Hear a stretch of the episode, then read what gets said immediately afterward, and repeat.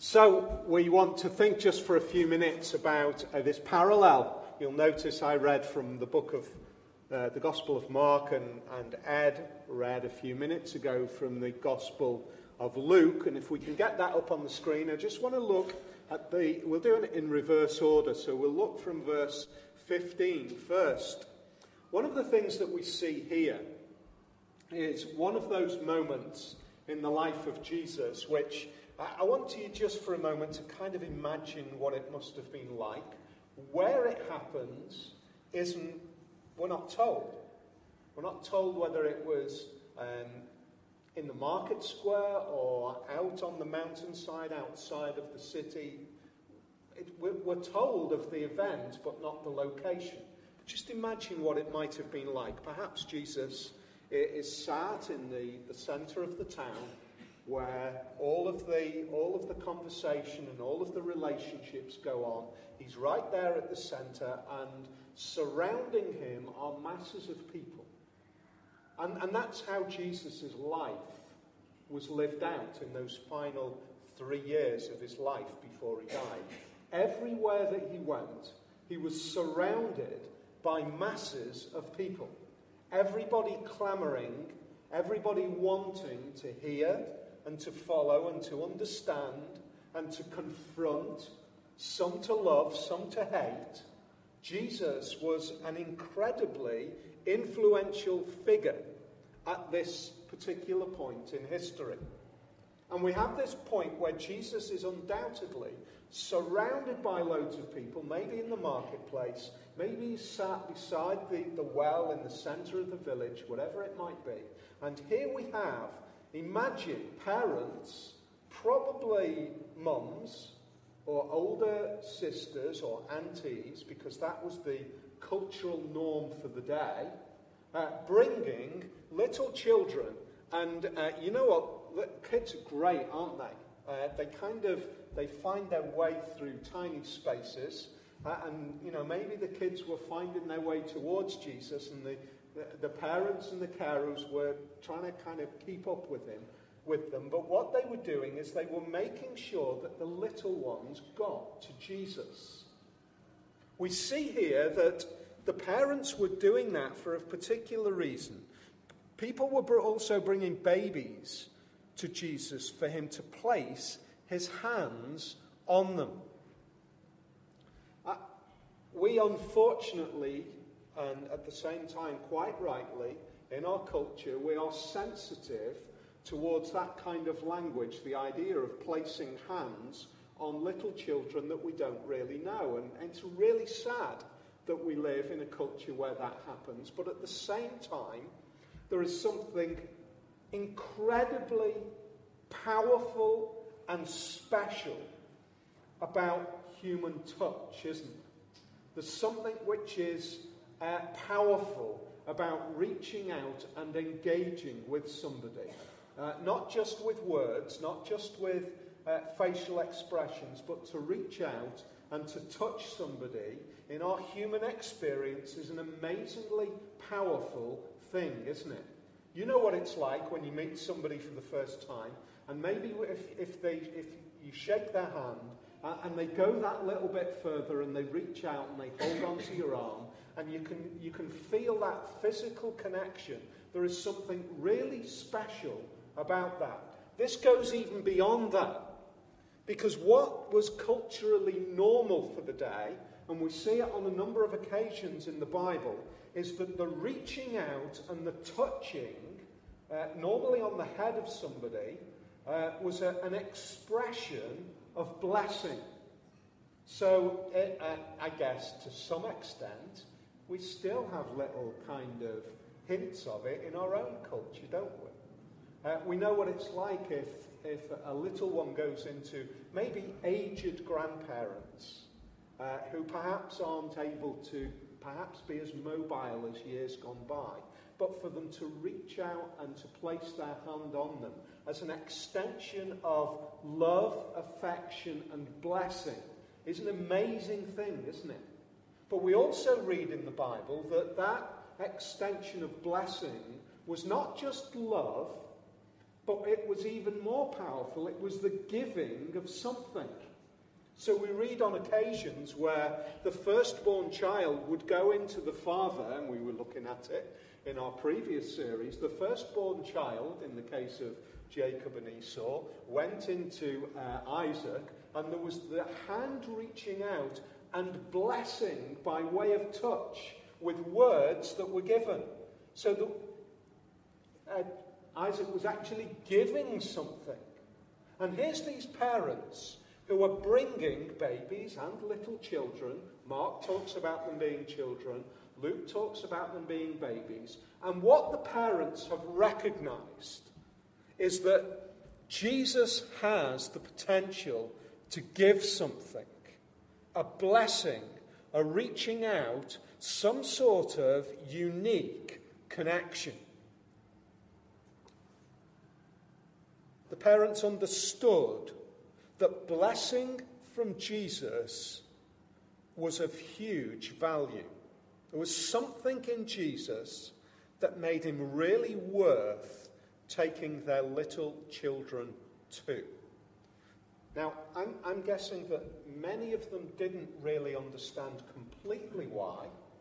They knew that there was something.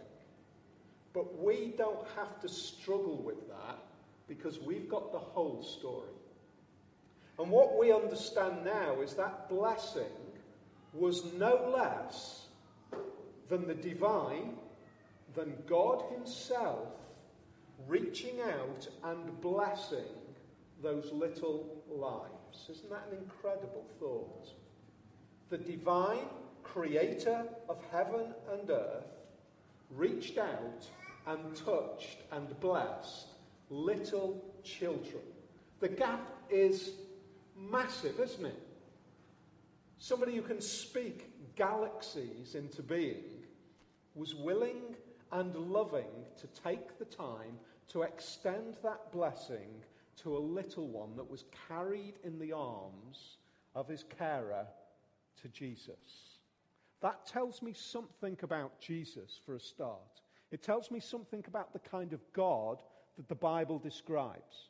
It's a God of who reaches out across the most amazing divides, unimaginable divides, and wants to bless. That's the first thing that we see, which is great news. But the other thing I think that we see, and we have the full picture, is that written into us, and we express it in all sorts of different ways, but part of what it is to be a human being is that we all desire the blessing of God. You might say, I don't even believe in God. Well, okay, that's fine. Just, just park that for a moment and, and just come on a journey with me, a, a, an investigation. Imagine just for a moment if your presupposition that God doesn't exist was wrong and, and that God actually does exist. Imagine if that God was only good and only powerful and only loving. Imagine what it would be like if that God was willing to bless you.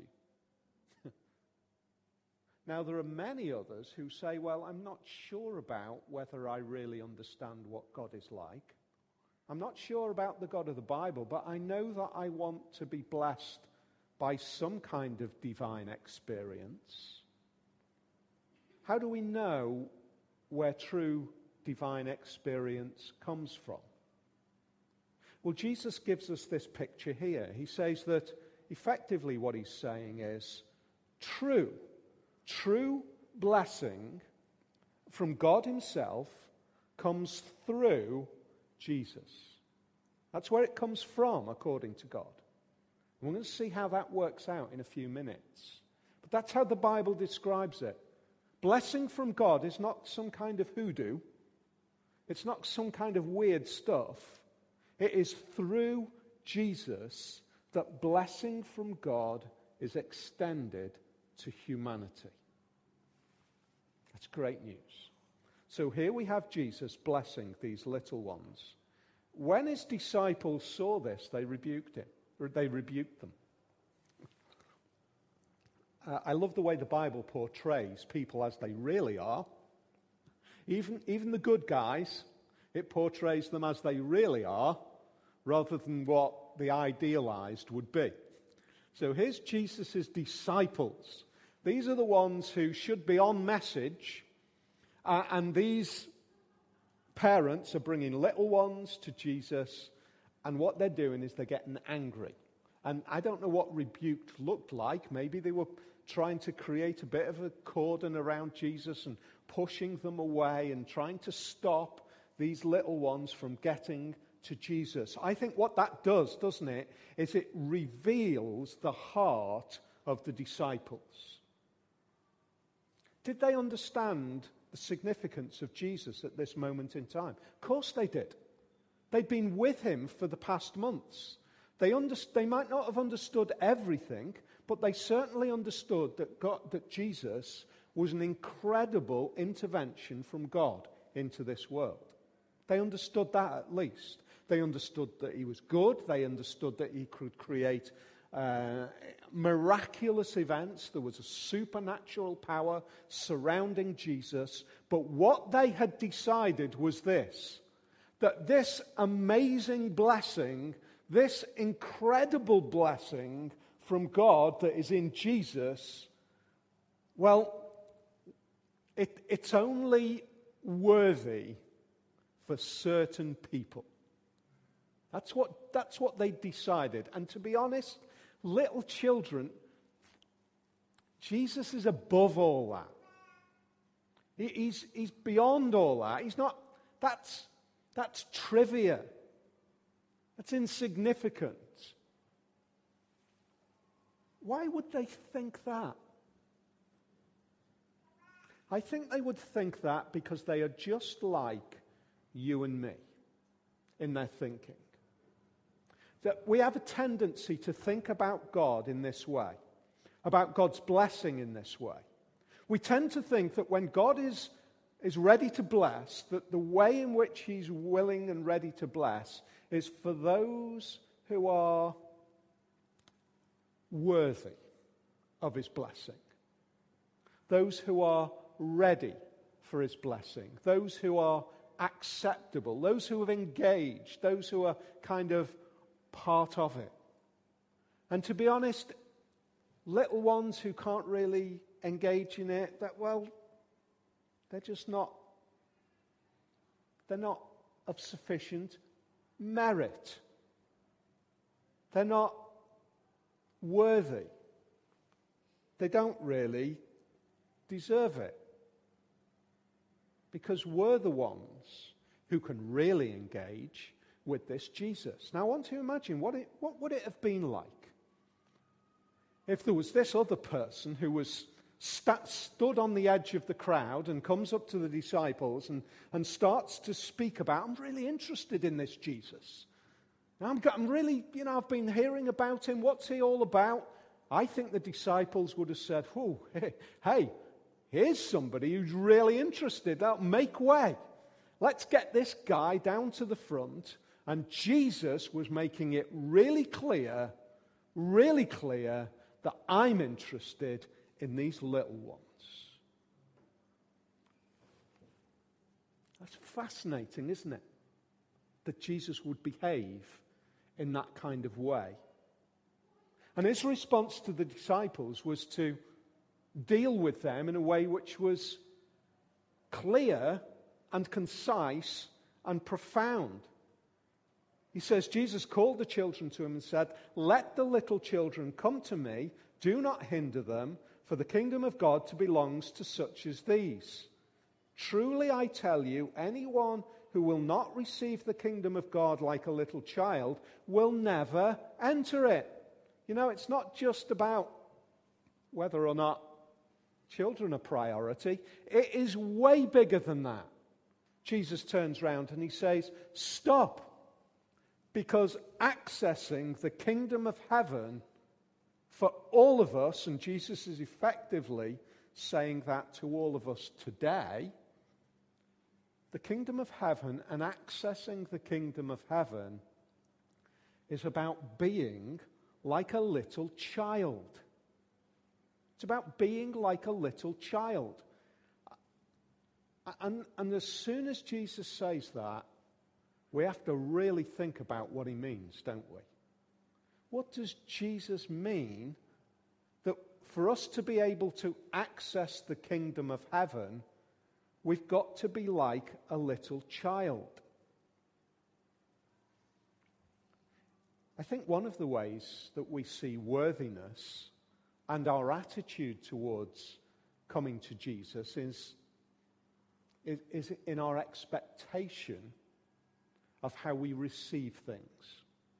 You know, little children, they receive things, they, they get given things really easily, don't they?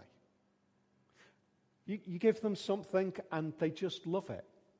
They take it off you that, you know, you might get a thank you. But they just take it off you and they, they love what you have given to them. It's a really special thing that you've done for them.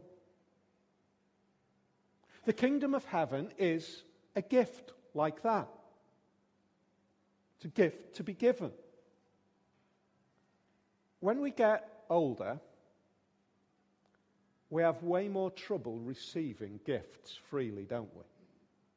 I'll paint it like this.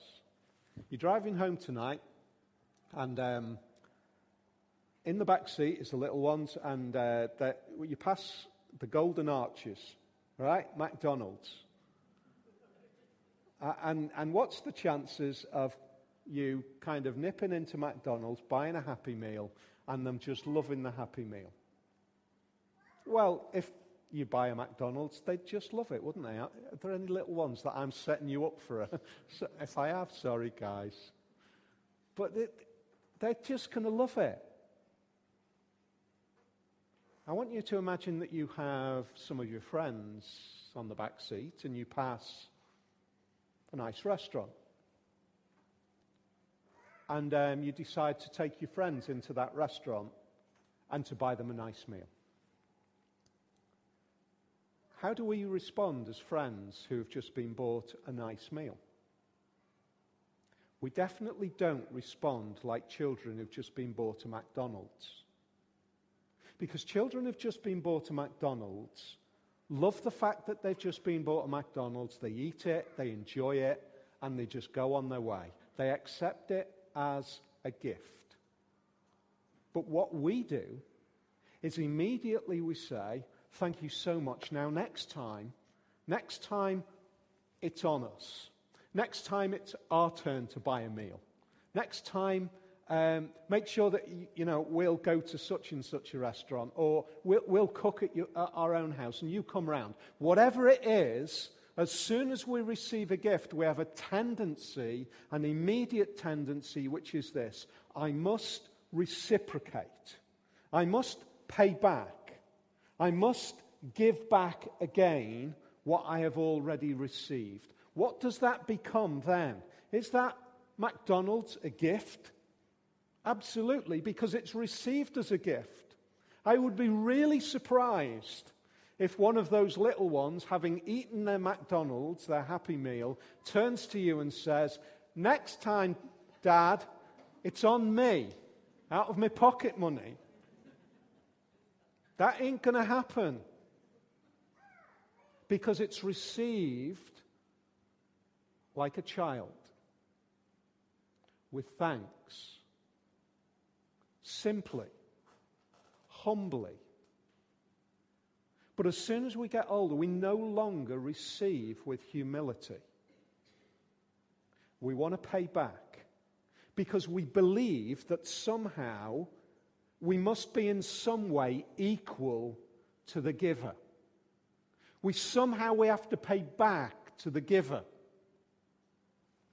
Luke is not throwing out all sorts of stories as he constructs this life of Jesus. He puts this little section immediately after the previous section, which is starting at verse um, 9.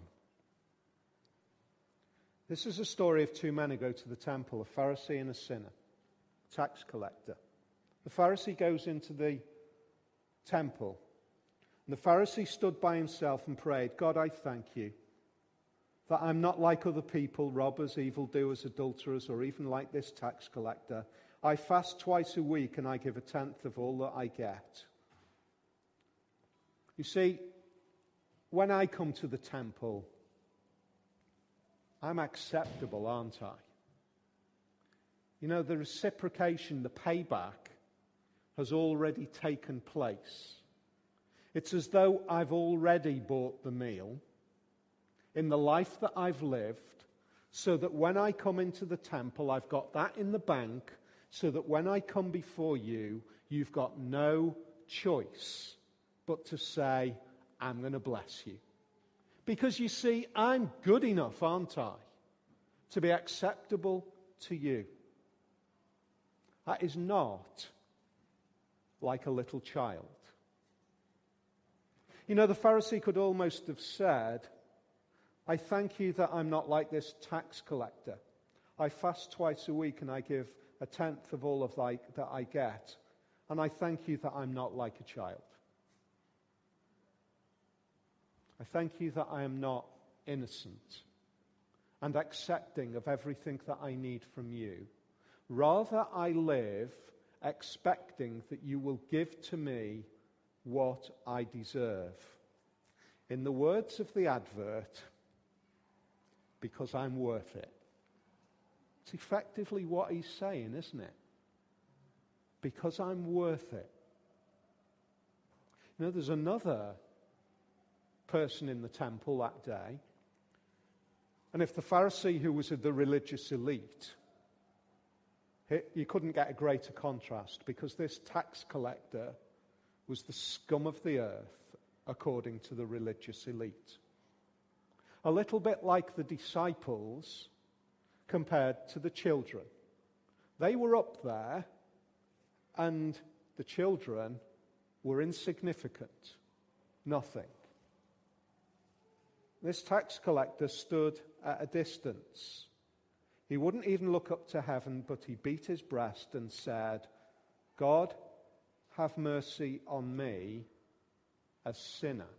You see, that is the difference between approaching God childishly or approaching God childlike. There is a difference. When Jesus talks about approaching God, like a child, he's not saying be childish, he's saying be childlike. And childlike comes with nothing. Comes with nothing. What's the something that the tax, that the tax collector recognizes that he's got nothing of? Moral or ethical worth is what's at stake. You see, the Pharisee turns up and he says, I've got all this moral, ethical worth, therefore you've got to accept me. And the tax collector says, I have got no moral or ethical worth whatsoever before you. I am a sinner. And therefore, anything that you give me can only, therefore, be a gift. It can only be what you give me because you're kind and because you're merciful and because you're the kind of God that I think you are. Because I come with nothing. I'm a sinner. Look at what Jesus says. I tell you that this man, rather than the other, went home justified before God. For all those who exalt themselves will be humbled, and those who humbled themselves will be exalted. And then he goes straight on to tell the story about the children coming to Jesus. Figuratively speaking, Jesus blesses the children by reaching out and touching them, doesn't he? Extending his favor towards them. What Jesus says, what Jesus says here, of the two men who come into the temple, the one who receives that divine blessing, as though God stretches his hand out and spiritually places his hand on the head of the two men praying, it's on the head of the one who says, I come with nothing. Now, that actually is great news. Because as soon as we realize that we can come to God with nothing, as soon as we realize that we are actually morally bankrupt, we can come to Him freely. I don't know how many conversations I've had with people where the conversation goes something like this. You know, I am a Christian because I do X, Y, Z. I, I live like this. I live like that. I've done this. I've done that. So many conversations. And, and we will never, we will never receive the blessing of God when we come like that. The only time we receive the blessing of God is when we realize we come with nothing. Why? Why, do, why does God work like that? Because He is the kind, compassionate, merciful God who gives freely to those who understand that they have nothing. That's good news for us who understand that we have nothing. Maybe you're thinking about this Christian faith. You're wondering and you're thinking, well, what about that in the past? What about the way I am and the problems with my own personality? I've, I've got this.